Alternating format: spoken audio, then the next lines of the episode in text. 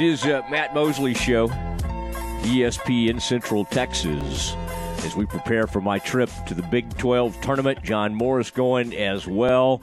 We are joined by a man right now who had just uh, hoped to maybe stretch his legs, relax, try to get his feet back under him after a uh, long period of time there in Indianapolis, the combine. And uh, I, I, tell you, Eric, uh, before we get to your uh, combine, all your nuggets, winners, losers, all of that, I mean, how about today in the NFL? I mean, I thought that story was pretty crazy yesterday player going to be out for a year for gambling on the game. That was a yeah. weird, uh, funky story. You know, you knew some of these things were coming, like players. Uh, they've got to be franchise tags, some league business type stuff that needed to take place, and we get two haymakers today uh, with Aaron Rodgers, and then of course uh, the Russell Wilson trade. Um, you followed Russell Wilson. First of all, let me get your gut take on this. Is this a uh, is this a runaway win for the Broncos? It does seem like my buddies who are big Seahawks fans are taking this very hard, and uh, yeah. and they are uh, they are they are hating this deal so far. What was your uh, what was your initial take when you saw what came back to Seattle? Yeah, it, it doesn't feel like as big a whopper. I mean, you know, you see three players and four picks and all this, and you start to think, wow, they sure got a lot. But, you know, I don't know that they did. I really don't because you still have the question, even with Drew Lock going to Seattle, of, of who the starting quarterback will be, whether it's Lock and somebody in a competition. Do they make a move for a veteran? Is there a draft, a player they want to take in the draft, like a Malik Willis? You know, that remains unsolved. So they're going to have to use something, some of that ammunition to get another quarterback. Um, you know, Noah Fant, fine. Shelby Harris, fine.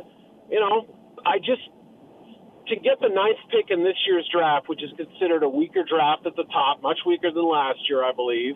You know, you're not going to get uh, a Rashawn Slater or Micah Parsons there, right? You're going to get a bit more of a question mark with a lower ceiling. And next year's first round pick, under the assumption that Russell Wilson makes the, the Broncos a good football team may not be that high. So that and losing your your franchise pillar, even if he was at odds with the head coach and didn't seem fully happy, feels like a, a pretty big loss to me. And I and I still haven't heard a, a justification of the deal that makes me like it more for Seattle. All right, I I want you to think back to when Jordan Love, it wasn't that long ago, was coming out yeah. uh, in the draft, and you you obviously studied him, listened to everybody, did all your reporting, and and broke his uh, game down. It, with everything Rodgers has sort of put the Packers through and everything, if they were in love with Jordan Love, I mean, like basically is if Rod, I mean Rodgers just has played so well and won these MVPs, but he's but he's been difficult to deal with in the offseason, as we all know. Where do you think? What does this do to Jordan Love? I mean, this obviously now you think it's probably like Jimmy G or something, but Jimmy G, as I recall, was what a second round pick, or he, he was not a first round pick like Love. Right. H- how do you how do you view him now, and and how do you think the Packers? View Jordan Love? Like, what do you still see like extreme upside, or are you like pretty skeptical about his future? Well, you know, if we if we work under the assumption that you know even if Rodgers doesn't play all four years of the reported four year deal, you have to think he's coming back for probably multiple years, and that this was you know at the very least a cap solution to, to spread the money out and, and clear up money for Davante Adams and whatnot. So if that's the case, you know, Jordan Love has two more years on his deal, plus the the fifth year option that either the Packers or if they trade him, another team would have to uh, enact and and and use. So it doesn't feel like Love has a whole lot of value in Green Bay, and you know, some people have even gone so far to suggest that, oh well, the reason they wanted Aaron Rodgers badly so badly was more about Jordan Love than it was about Rodgers. I mean, come on, let's let's be honest. Like that that can't really be the case, right? You brought up Jimmy G with the the Brady uh, example. That's a great, you know, comp as far as a team just realizing we got to cut bait. We got to get something for him. So I suspect a trade is in play, especially when you consider that the two biggest dominoes have already fallen, right? Wilson and Rodgers off the market. Jimmy G, shoulder surgery. Deshaun Watson, you know, a legal situation holding him up. There's really not that much in terms of intrigue. And the draft offers, you know, some dart throws. But boy, I mean, Jordan Love is five months younger than Kenny Pickett. So, you know, if we think about it from that perspective, mm-hmm. he's got a very friendly contract.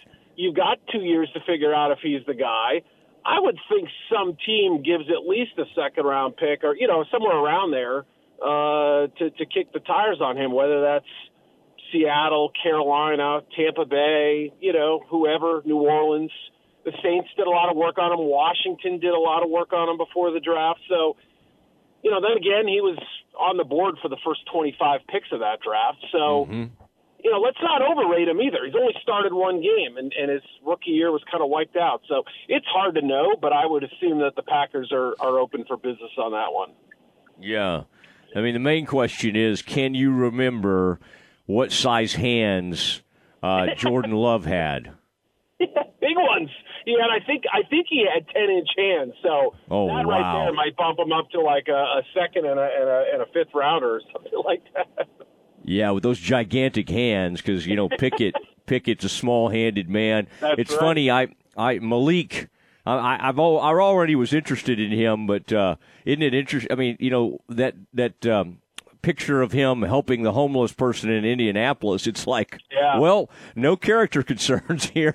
you know, it's, yeah. I mean, I'm sure he was a good kid already going into that, uh, but uh, it is, it, it's, it's always kind of fun to see what people are like when they don't think anybody's watching. And uh, right. I think that really speaks pretty highly of him. Eric Edholm from Yahoo Sports joined the Matt Mosley Show, ESPN Central Texas. Now let's get to the real headliner of the uh, of the combine, and that was the Baylor Bears coming in there and just showing out. And uh, yeah, I hope you I hope you really felt pretty good, and you poked your chest out there, knowing you had been really.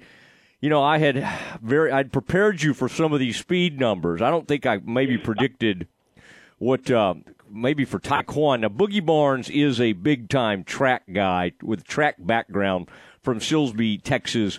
What? Um, but did Tyquan running what he did? I guess that ended up officially being a four two eight. I mean, I think when he first did it, it was like a what was it four two one or whatever. I mean, was uh, right. was the Ty, was the Tyquan Thornton even more surprising? I mean, I I, I hate to say it because Boogie's the fastest DB ever. But was was the Thornton the most surprising of the two as far as posting that, that kind of number? I thought he'd run fast. I thought both guys would run fast. You know, I, I had forgotten Barnes was even invited to the combine when we spoke last time, and uh, you know he was a little more overlooked than the, of the two of them. I would say coming into the event, but yeah, I you know I I thought he'd be one of the five or six guys who who would be in in competition for that top spot, and a couple of guys I thought would would run didn't, and you know you never never know what it's going to be like. But boy, I mean, he he really showed out. He's a he's a slimmer guy, so he needed, I think, a pretty big number on the 40 to to you know keep a stock in what's considered a really deep and and talented uh, receiver class. But yeah, that's that's about as good as you could hope for. And you know, obviously, t- testing times aren't going to boost every single player up. They're not, you know, the end all be all in scouting. The tape is still king and all that, but you never hurt yourself by running fast, right? I mean, I look at uh, Eric Stokes last year from Georgia. I think he ran a sub four three last year, if I recall. You know, there were scouts who put second and even third round grades on him. The Packers didn't care. They said, "We see a superior athlete who can play in a in a man coverage system," and he played pretty well. He played better than I thought he would. So, you know, it, it in in at the right positions, wide receiver, corner, I think are two of the biggest ones probably speed does matter. It is a track position, so that's why you see a lot of those players end up at those two spots. And I and I think both guys, you know, you know, did absolutely what they needed to, and, and added a little uh, a little extra sauce on top because that's uh, that's big time speed right there. And like you said, it's reflective of a program that's harvested a lot of really good athletes the last couple years. I feel like we got better views, Eric, than we used to. You know, better camera angles and stuff, and you kind of get that ground level. I mean, it really, we used to kind of gather around some monitor in whatever room they stuck us in years right. ago when we were, you know, when I was first doing this. And, uh, and, and so now, man, it's, uh, it's pretty cool. You'll even hear like a crowd every once in a while when something goes up. I think it was, I heard Tyquan say that nobody cheered so I think I heard him on an interview basically say that he didn't know what he'd run until he saw it on Twitter. I mean, think about that. He had time to go get his phone. Um, you know, kind of. Uh, I, I, don't know how long. I, I mean, if, if right. they're like uh, if they're like my 14 uh, year old, they can get to the phone pretty quickly. And uh, but but I thought that was wild. That I think we think in our minds that those guys get immediate feedback. They hear a crowd, they see a number, and Tyquan said he had to had to stroll around and get on his phone to see what he'd run.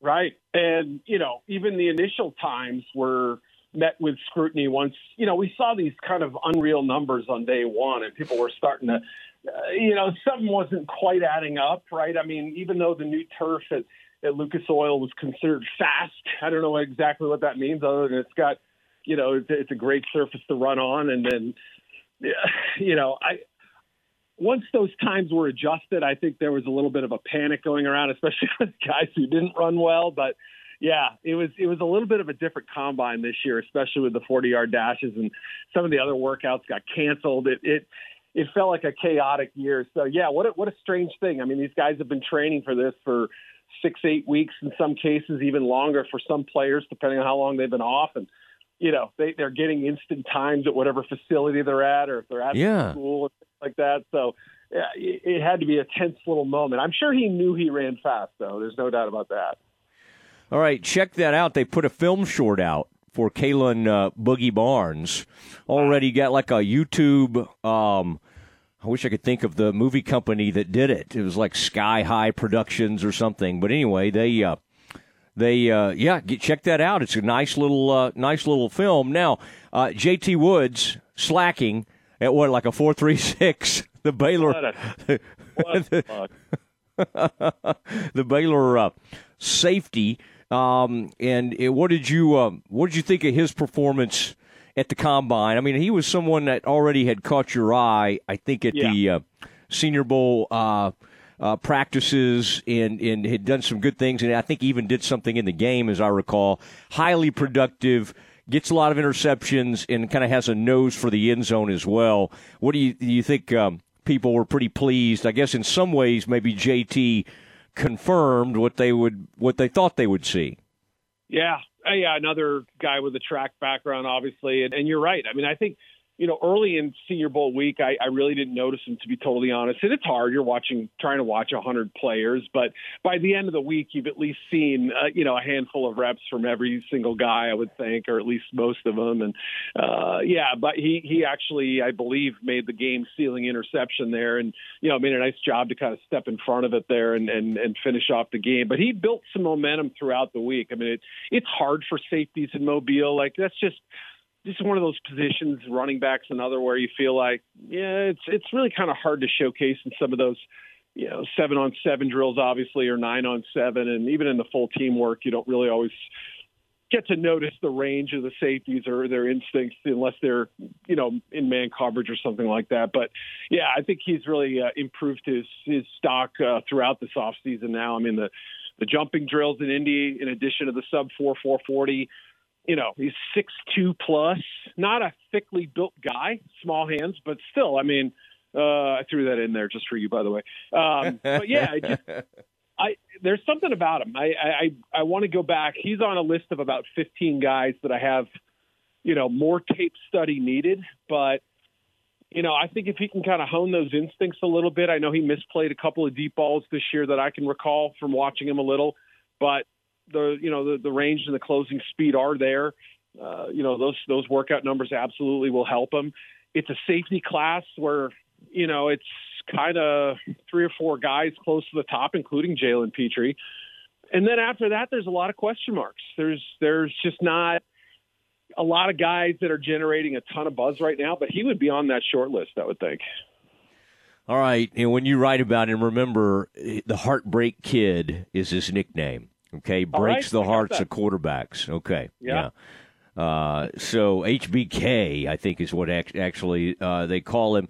On your list of uh, the uh, winners and losers and that type of thing, who, um, who other than these uh, Baylor speedsters, who really helped themselves the most? I mean, I, I would think the Georgia people, you're like, well, they're gonna they're gonna be great. The ones that did work out, and of course, they do test out great. And like one of those yeah. dudes was like six six and three thirty or whatever, and I'm just like, oh my gosh. Um, but does it still resonate with scouts when guys go ahead and run and compete at the combine? I'm not saying they hold it against guys that don't, but does it? Do you think it can give folks a boost? Is it still kind of a, a, a big deal to at least some of the scouts?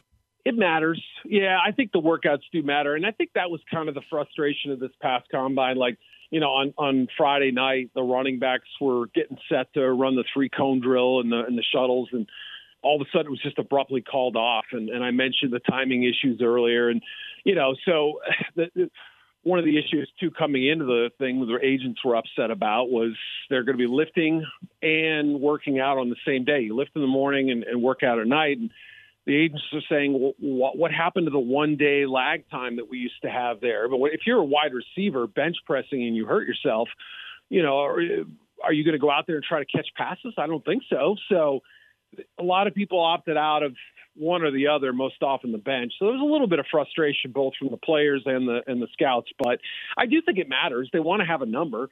If you're guessing at speed, you you may guess wrong. If you don't, if you're just watching the tape and estimating a player's speed, and you can often do it, um, you know, you don't always get a sense for how fast they can run or how high they can jump, how much explosive athleticism they have, change of direction, all that. So getting a number helps. Obviously, a, a poor number, whether it's hurt by you know because of an injury or something, or you know because a player didn't have the right shoes or what have you, you know that can hurt a guy. So does it does it tilt the grade by a round or more? I don't think so. I, I do think it it probably just helps kind of settle some ties, right? Some some tiebreakers mm-hmm. in certain positions, or just kind of level things out a little bit and give a little bigger, broader picture of who the prospect really is. So yeah, I, I think it carries weight. All right, and uh, in in right now, the quarterback that uh, has impressed you the most is of of the. Uh, is there anybody that's ma- moved a little bit in your mind, or even based on on what you saw at the combine? Yeah, I think coming into the off season, I would say you know Kenny Pickett was probably the the safest, most widely appealing choice of the options, and he may still be. You know, I mean, if you polled all 32 teams, which quarterback do you like the most? You know, maybe there's more Kenny votes than anybody else, but I do think that Malik Willis will have a handful of teams really excited about him and feel like, hey, with the right plan, you know, the right, you know, incubation time, uh, if we have a, somebody who can start now and, and we can wait and be patient, we can do the kind of Trey Lance deal where, you know, he mostly sits year one or plays a little bit, gets a couple of spot starts if the 49ers knew that Garoppolo was going to be the, the predominant starter and they gave all that up for Lance, it wouldn't shock me to see a team make a pretty big deal and move up, whether it's to, you know, somewhere in the top 10, Houston at three or what have you. And and just say we think he's got that kind of ability. Just we just have to wait a little bit for it. I could see it. It wouldn't shock yeah. me. So Pickett's the you know the the the very popular unoffensive, you know, option. Willis is the the the shot at a at a Josh Allen like talent, even if he, you know, doesn't pan out that that well. All right. Well, I uh, and I apologize that um, Jerry Jones did not make it. Uh, this is a we're all praying for him. I hope this uh, I hope this medical situation everything's yeah. okay. It, it, it seemed like odd timing, but let's just uh, let's just let's just stay above board here, and we'll send him yeah. our best wishes. All right, Eric. Yep. Absolutely. Hey, you know we gotta we got to do what we can do for that. And uh, you know, Jerry's uh, Jerry's a regular at these things, so absolutely. it had to be, yeah, yeah. No, I think Jerry. There's some stuff going on here at the house that uh, Jerry would rather not uh, show up and, and, talk about, which is shocking for Jerry. But uh, but that's that's where we are right now. And uh, anyway, well, it's been fun day fun catching up with you. And uh, I like everybody. The Seattle fan strategy for this draft is basically take anyone that can allow us not to see Drew Lock take the field. And uh, that's that sounds harsh, but I think that's where they are in this thing. But uh, listen, we uh, we appreciate it. Hope you get a little rest, and uh, we yeah. will talk to you soon. Uh, all right, thanks, Pat. Appreciate it. You bet. There he goes, Eric Edholm. I heard some sirens in the background as he was uh, driving somewhere, and was a little concerned maybe he was getting pulled over but I think everything's okay. And Eric Edholm from Yahoo Sports joining us to discuss all this, uh, all this uh, stuff at the combine, and of course the huge NFL news today. Russell Wilson traded to Denver, and uh, Aaron Rodgers with the monster contract. Cowboys news as well uh, with Dalton Schultz getting the franchise tag. Uh, unless they get a deal done, Dalton Schultz will make about uh, $10.9 million on the franchise tag. Not the worst thing in the world.